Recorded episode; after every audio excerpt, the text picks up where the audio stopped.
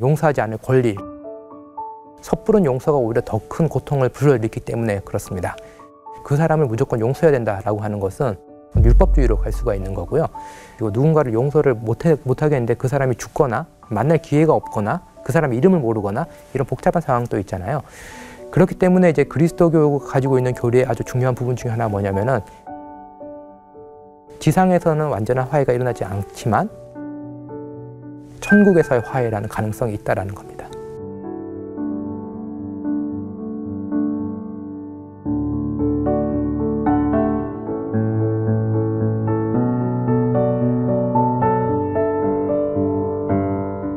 용서라고 할때 예, 많은 사람들이 각자 생각하는 바가 있을 것 같은데요. 그리스도교에서 생각하는 용서는 조금 차이가 있는 것 같습니다. 그 많은 분들이 이제 그리스도인 되는 게 어렵지 않다라고 얘기를 하죠. 왜냐하면 우리가 노력을 함으로써 그리스도인이 되는 것이 아니라 예, 하나님께서 은혜를 주시고 그 은혜를 믿음으로 받기만 하면 된다라고 해서 그리스도교는 쉬운 종교다라고 이야기하는데 어, 저는 개인적으로 그리스도교는 상당히 어려운 종교라고 생각을 합니다. 우선 이론적으로 머리로 어려운 경우가 있고요. 그건 예를 들어서 삼일체론 예, 어떻게 예, 한분 하나님을 성부, 성자, 성령으로 우리가 고백하느냐라는 이런 문제도 있을 것 같고요.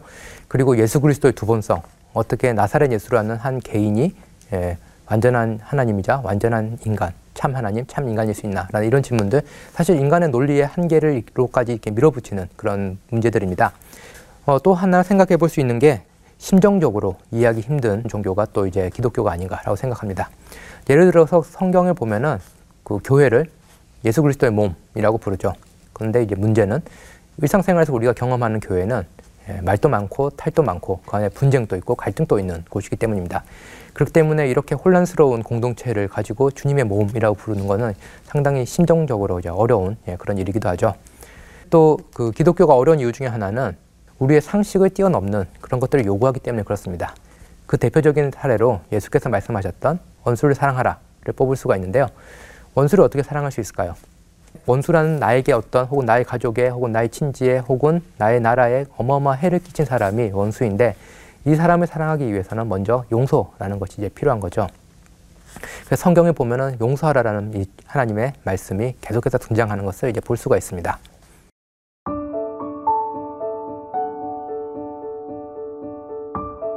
자, 그럼 용서란 무엇인지 저희가 조금 더 구체적으로 생각해 볼 필요가 있는 것 같은데요.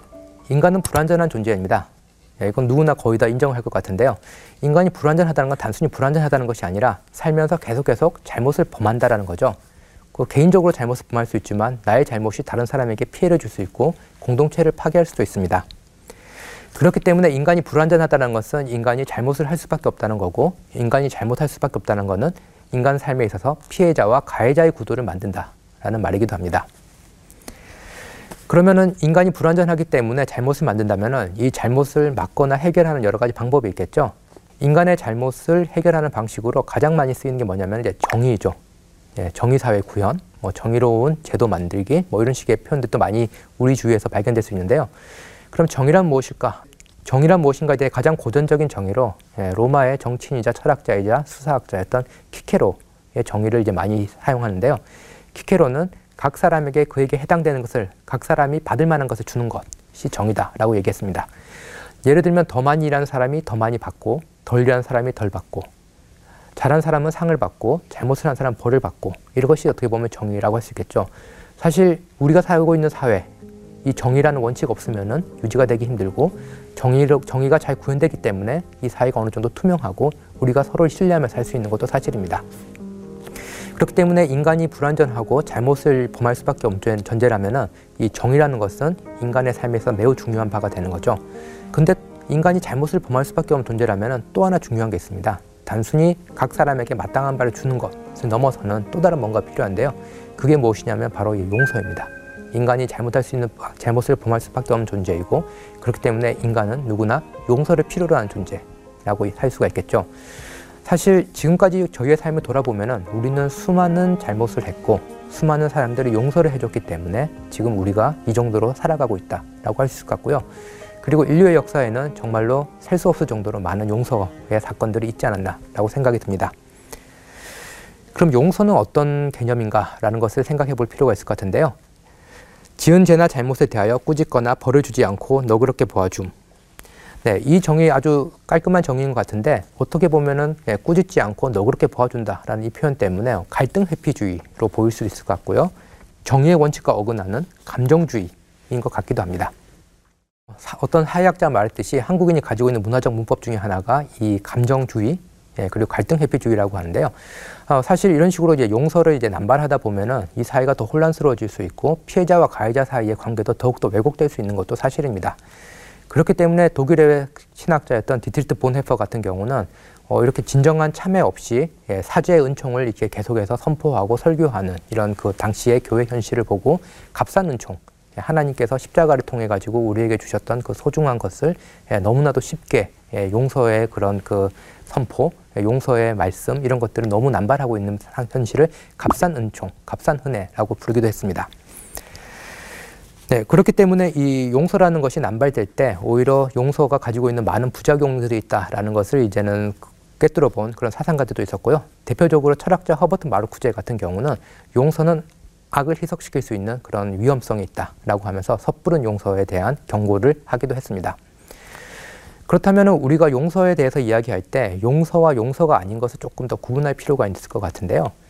용서와 다른 것 중에 첫 번째로 이제 양해를 꼽을 수 있을 것 같습니다. 양해라는 건 뭐냐면 내가 잘못을 했죠. 그렇지만 내가 잘못한 것에 대한 적절한 이유가 있어가지고 다른 사람이 그것에 대해서 납득이 되면 그건 양해죠. 어, 내가 이렇게밖에 못했는데 양해해 줄 수 있어? 라고 하는 건 뭐냐면은 내가 내 잘못에 대해서 스스로 변호할 수 있는 논리도 있고 상대방이 그것을 이해할 수 있다라는 그런 전제가 깔려 있죠. 그런 의미에서 양해와 용서는 다릅니다. 또 저희가 용서와 또 구분해야 될 중요한 개념 중에 하나는 사면입니다. 그 명절이라든지 아니면 뭐 국정 공유를 앞두고 대통령이 이제 사면하는 경우가 있죠. 이 경우에 사면되는 대상이 누구냐라고 하면은 예를 들어서 예, 양심수라든지 경제가 아주 혼란스럽기 때문에 경제 지도자들을 이제 사면한다라든지 이런 식의 이유가 있죠. 그냥 사면하는 것이 아니라 이 사면을 해야 될 이유가 있기 때문에 그 사람을 구속 아닌 상태로 이렇게 위치를 이제 바꿔주는 예, 그런 일이 있습니다. 이렇게 보면 양해 혹은 사면 어떻게 보면 우리의 언어 생활에 있어서는 우리가 그 사람이 용서받을 때 이유가 있기 때문에 용서한다라고 할 수 있을 것 같습니다. 그럼 용서는 뭐냐? 특히 이제 기독교적인 의미의 용서는 뭐냐라고 하면은 용서는 forgive잖아요. 예, give는 준다라고 되는 거죠. 그래서 용서는 예, 용서 받을 자격 없는 사람에게 주는 선물 이것이 바로 용서입니다. 그리고 이런 용서 개념이 가능한 것은 바로 하나님께서 우리를 용서하셨기 때문에 그렇다라고 할 수 있을 것 같습니다. 성경을 보면 이제 하나님께서 예수 그리스도를 이 땅에 보내신 목적으로 이제 세상과 화해하기 위함이다라고 하고 있죠. 그래서 세상과 화해하기 위해 가지고는 예수 그리스도는 십자가를 지셨고 그래서 십자가를 통해서 하나님께서는 인류를 이제 용서를 하셨죠. 그렇기 때문에 이 용서는 그 자체가 목적이 아니라는 것을 알 수가 있습니다. 용서는 화해라는 더 큰 목적을 위해서 이루어진 일이기도 하죠. 그래서 용서가 화해로 가기 위해서는 중간에 여러 가지 과정이 필요합니다. 특히 인간 사회에서 용서가 화해로 가기 위해서는 그 용서를 빌거나 아니면 용서를 줬을 때 어떤 잘못이 있었는지 정확하게 알기도 해야 되고 필요한 경우에는 보상도 있어야 되고 또 어떤 경우에는 깨어진 관계를 새로 만들기 위한 프로그램이라든지 지원 사업도 있어야 되고 그래야지 이제 화해로 네, 나가는 걸 수도 있죠. 그렇기 때문에 용서를 한다라는 것은 용서 자체로 끝나는 것이 아니라 우리가 화해하는 미래를 함께 생각을 할 때 그 용서가 의미가 있어집니다. 어 근데 또 흥미롭게 볼 수 있는 것 중에 하나가 뭐냐면은 뭐 부부가 사이가 안 좋았는데 그래서 이제는 서로 이제 함께 살지 않고 이혼 직전까지 갔는데 근데 결국 이제 함께 산 부부의 경우였는데요. 그때 이제는 그 부부가 한 말을 보면은 나는 저 사람을 용서는 하지 못했지만 화해했어. 라고 이야기를 하게 됩니다. 어떻게 보면 이때는 화해 개념이 다른 거죠. 화해는 그냥 덮어두고 같이 사는데 이 사람 용서는 하지 않겠어. 라는 거죠. 그 말은 뭐냐면은 용서라는 선물은 주지는 못하겠다. 라는 그런 표현이겠죠. 그렇기 때문에 은근슬쩍 우리가 생각하는 용서와 화해 개념이 그 성경에서 보이는 하나님의 용서와 화해와 조금 다른 네, 그런 맥락이 있는 경우도 볼 수가 있겠습니다. 그렇다면 왜 용서가 중요한지 조금 더 고민을 해볼 필요가 있을 것 같은데요. 네, 최근 정치학이나 철학 이런 데서도 보면은 용서를 상당히 많이 언급하는 것을 볼 수가 있습니다. 왜냐하면 이 사회가 복잡해지고 인류의 역사 속에서 예, 갈등이 이제는 증폭이 되고 예, 풀리지 않은 경우가 많이 있죠. 그렇기 때문에 기존의 정의에 입각한 질서 바로 세우기의 한계도 느끼고 하기 때문에 용서라는 주제가 상당히 많이 부각이 되었습니다. 특별히 2차 세계대전 이후에 이제 그 용서가 무엇일까라는 그런 철학적인 정치학적인 고민이 더 많아지는 것을 이제 볼 수가 있는데요. 그렇기 때문에 이제 항상 많이 물어보는 질문이 뭐냐면은 용서의 자격이 뭐냐? 예, 누가 용서할 수 있냐? 누가 용서받을 수 있냐? 용서의 권리. 예, 용서를 할 수 있는 권리는 누가 가지고 있냐? 예, 용서의 주체는 누구냐? 뭐 이런 질문들이 예, 철학적으로, 뭐 정치학적으로, 뭐 사회학적으로 많이 거론이 되는 것을 볼 수 있습니다. 기독교는 또 당연히 이런 그 용서의 자격, 용서의 권리 이런 문제에 관심을 가지죠. 근데 더 중요한 건 뭐냐면은 기독교인은 네, 성경에 나와 있는 하나님의 말씀에 주목을 하기 때문에 이 용서를 마치 하나님께서 우리에게 주신 명령처럼 받아들일 때가 많다라는 거죠. 에베소서 4장 32절을 보면은 하나님께서 이렇게 말씀하십니다. 서로 용서하기를 하나님이 그리스도 안에서 너희를 용납하신 것 같이 하라. 네, 용서의 자격, 용서의 권리라기보다는 하나님께서 우리를 먼저 용서하셨기 때문에 그리스도 안에서 하나님께서 우리를 용서하셨기 때문에 너희도 서로 용서하라 라고 하는 거죠. 그런 의미에서 용서라는 것은 그리스도인에게 단순히 삶의 하나의 선택 가능성이 아니라 마치 하나님께서 우리에게 이것이 우리가 가야 할 길이라는 것처럼 그런 명령처럼 느껴질 때가 많이 있습니다. 이것이 그리스도인이 되는 것이 상당히 어려운 일이고요. 아까 제가 말씀드렸던 값싼 은혜 라는 것과 반대로 우리에게 값비싼 은혜 예, 다른 말로 하면은 우리의 어떤 그 고민, 우리의 노력, 예, 때로는 어, 거기서 오는 고통까지도 이제는 예, 포함하는 예, 그런 은혜의 명령이 아닌가라고 생각이 듭니다. 근데 저기 저희가 여기서 조금 더 초점을 맞춰봐야 될 것은 하나님께서 원하시는 것은 서로 용서라라고 하는 것은 우리가 서로의 잘잘못을 따지는 것보다 더 중요한 것은 서로 화해하는 것 이 더 중요하다라는 것을 이제는 알 수가 있을 것 같, 같습니다. 용서라는 것은 우리가 예, 하나님의 은혜로 생각과 의지와 행동이 치유되어 가는 신자들에게 주어진 명령이다라는 것을 예, 기억할 필요가 있는데요. 다른 말로 하면은 용서라는 것을 하나님께서 무조건적인 상황 속에서 주신 것이 아니라 예, 하나님의 치유의 은혜를 받고 점차 점차 그리스도를 닮아가는 사람이 되어가는 그런 신자들에게 준 명령이다라는 것을 명심할 필요가 있습니다. 그렇게 말하면 하나님에서 치유되는 것이 우리의 전 인격적인 것이라면은 우리의 자유의지도 치유되고 있겠죠. 그러면은 이 말은 무엇이냐면은 하나님께서 너희는 용서하라, 너희는 무엇을 하라라고 명령을 하시는 것 같지만 실질적으로 그 명령은 우리가 무조건적으로 따라야 되는 명령으로 받아들이기보다는 우리의 치유된 자유의지를 가지고 이 명령의 의미를 우리가 곱씹으면서 우리가 어떻게 살아야 할까를 생각을 하게 하는 그런 명령이라는 거죠. 만약에 하나님께서 뭐뭇을 하라라는 명령형을 우리가 그대로 문자 그대로 따르게 될 때는 오히려 많은 문제들이 현재 사실 일어나게 됩니다. 하나님께서 무엇을 하라라고 했을 때 우리는 하나님의 은혜로 우리가 치유되는 과정 속에서 치유된 이 자유를 가지고 그리고 치유된 생각을 가지고 어떤 판단을 할 것인가 라는 이 중간 과정을 함께 생각해야 되는데요. 그런 의미에서 어, 신학자 칼 바르트라든지 한수 스폰 발타자라든지 이런 신학자들은 하나님의 명령이 영어로 하면은 should 뭐, 뭐 해야 한다라는 형태로 주어지지만 사실 그거는 may 예, 너할 수 있겠니? 라는 이러한 초청으로 받아들여야 된다라고까지 주장을 하기도 합니다.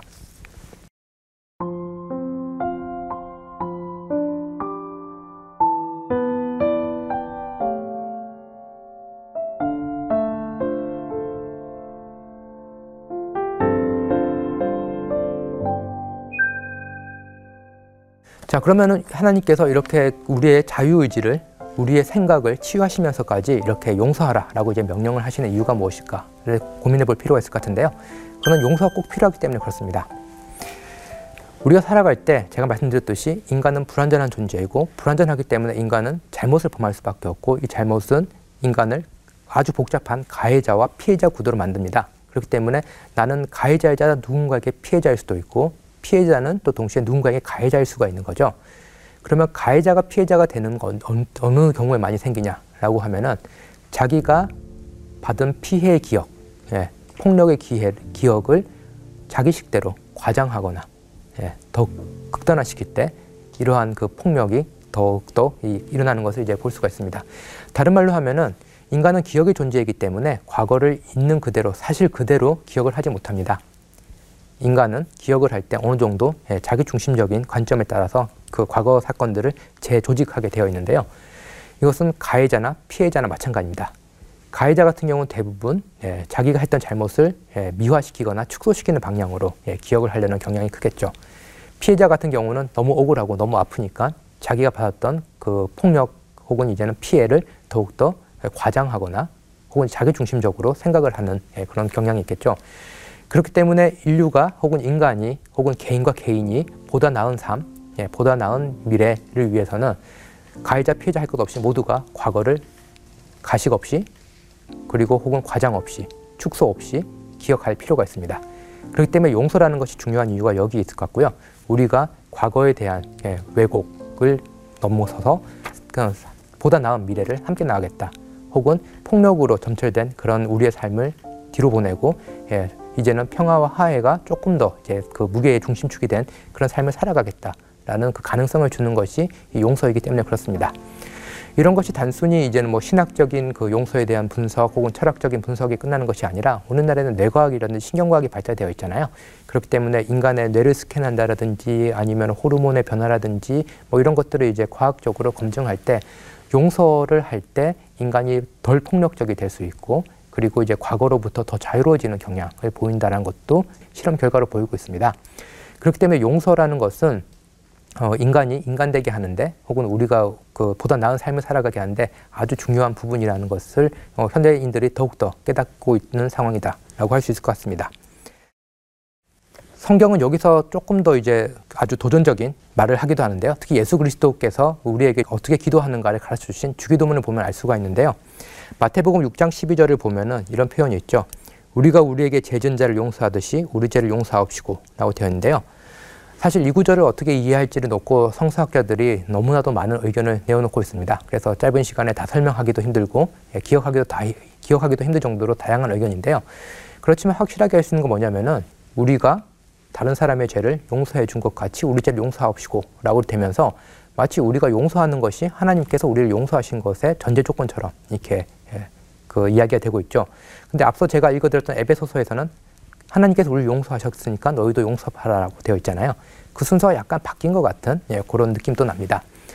그래서 이 순서가 가지고 있는 의미를 어떤 식으로 우리가 받아들여야 될까 많은 신학자들도 고민했고요. 그 중에서 이제는 여러 신학자들이 이야기를 하는 것 중에 하나가 뭐냐면은 만약에 우리가 다른 사람을 용서할 수 없다면은 다른 말로 하면은 용서의 가능성 자체를 이제 막아놓고 산다면은 예, 우리의 마음 자체가 너무나도 경직화되는 거죠. 예, 그래서 당연히 우리가 용서 못할 수 있는 상황도 있을 수 있고 네, 용서를 하기에는 내 마음이 아직까지 예, 그 너무나도 아플 때도 있을 수 있는 경우도 있겠지만 용서 자체가 안 돼라고 이제 원칙 원칙적으로 얘기하는 거는 그만큼 내가 생각하는 정의의 원칙, 내가 기억하는 과거가 너무나도 확고하기 때문에 예, 다른 사람의 혹은 나의 삶에 있어서 새로운 가능성을 꿈꾸기조차 힘들어진 상태로 빠져버릴 수가 있다라는 것입니다. 그렇기 때문에 만약에 우리가 내 삶에 있어서 내가 나의 아픈 과거를 딛고 새로운 존재가 될 수 있다는 것, 혹은 상대방이 단순히 가해자로만 이제 못 박히는 것이 아니라 이 사람도 인간으로서 다른 모습을 보일 수 있다는 가능성, 이것조차 열어보지 못할 정도로 우리 마음이 점차 좁아지고 딱딱해지고 굳어진다면은 우리는 하나님이 누구신지, 은혜의 하나님이 누구신지, 그리고 우리에게 조건 없이 은혜를 베풀어 주시는 그 하나님을 받아들이는 것조차도 힘들어질 수 있다. 라는 것을 이 구절이 보여줄 수 있다라는 것이 이제는 신학자들이 많이 이야기하는 부분입니다. 그렇기 때문에 용서라는 것은 어떻게 보면은 상당히 힘들고 어떨 때는 하기 싫을 때도 있지만 우리가 용서를 거부할 때 또 우리가 가질 수 있는 또 영적인 위험도 동시에 있다라는 것을 예, 명심하면 좋을 것 같습니다.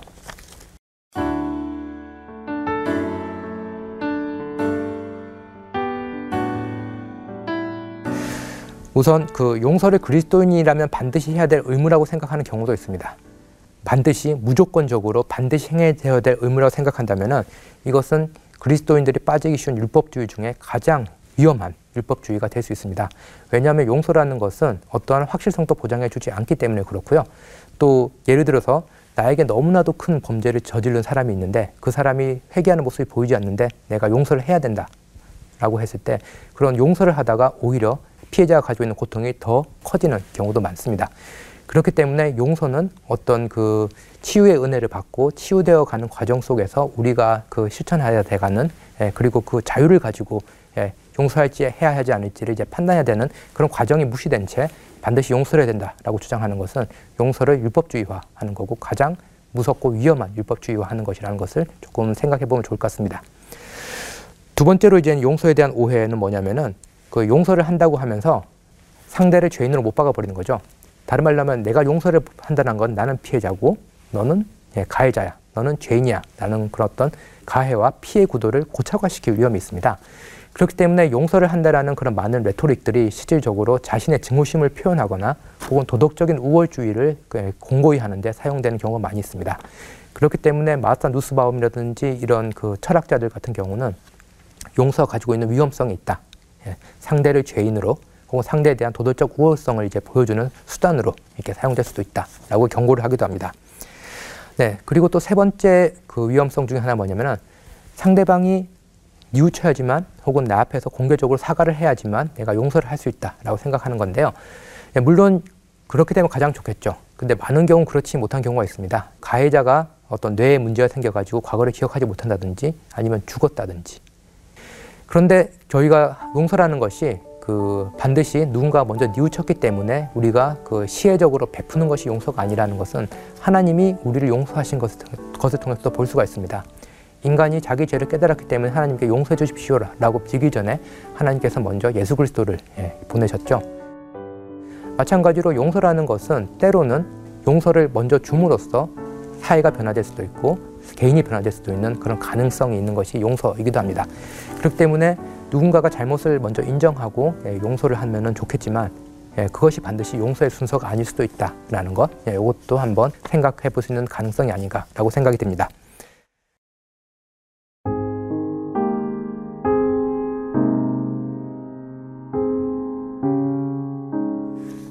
용서라는 것은 어떻게 보면은 이제 그리스도인의 자유와 떼어놓을 수 없다라고 제가 말씀드렸고요. 그리스도인의 자유라는 건 뭐냐면은 이제는 그리스도 안에서 새롭게 태어난 존재로서 그리스도인이 살아가야 될 그런 모습으로 여러 덕, 으로서 나타나게 되는데요. 용서는 그 중에서도 가장 고귀한 형태 중의 하나라고도 할 수 있을 것 같습니다. 그렇기 때문에 우리는 이제 하나님께서 우리를 의무로 용서하신 것이 아니라 하나님께서 전적인 선물로 우리를 용서하셨듯이 우리도 이 용서라는 것을 그리스도인의 의무로 보는 것이 아니라 그리스도인의 자유의 표현으로 예, 볼 필요가 있습니다.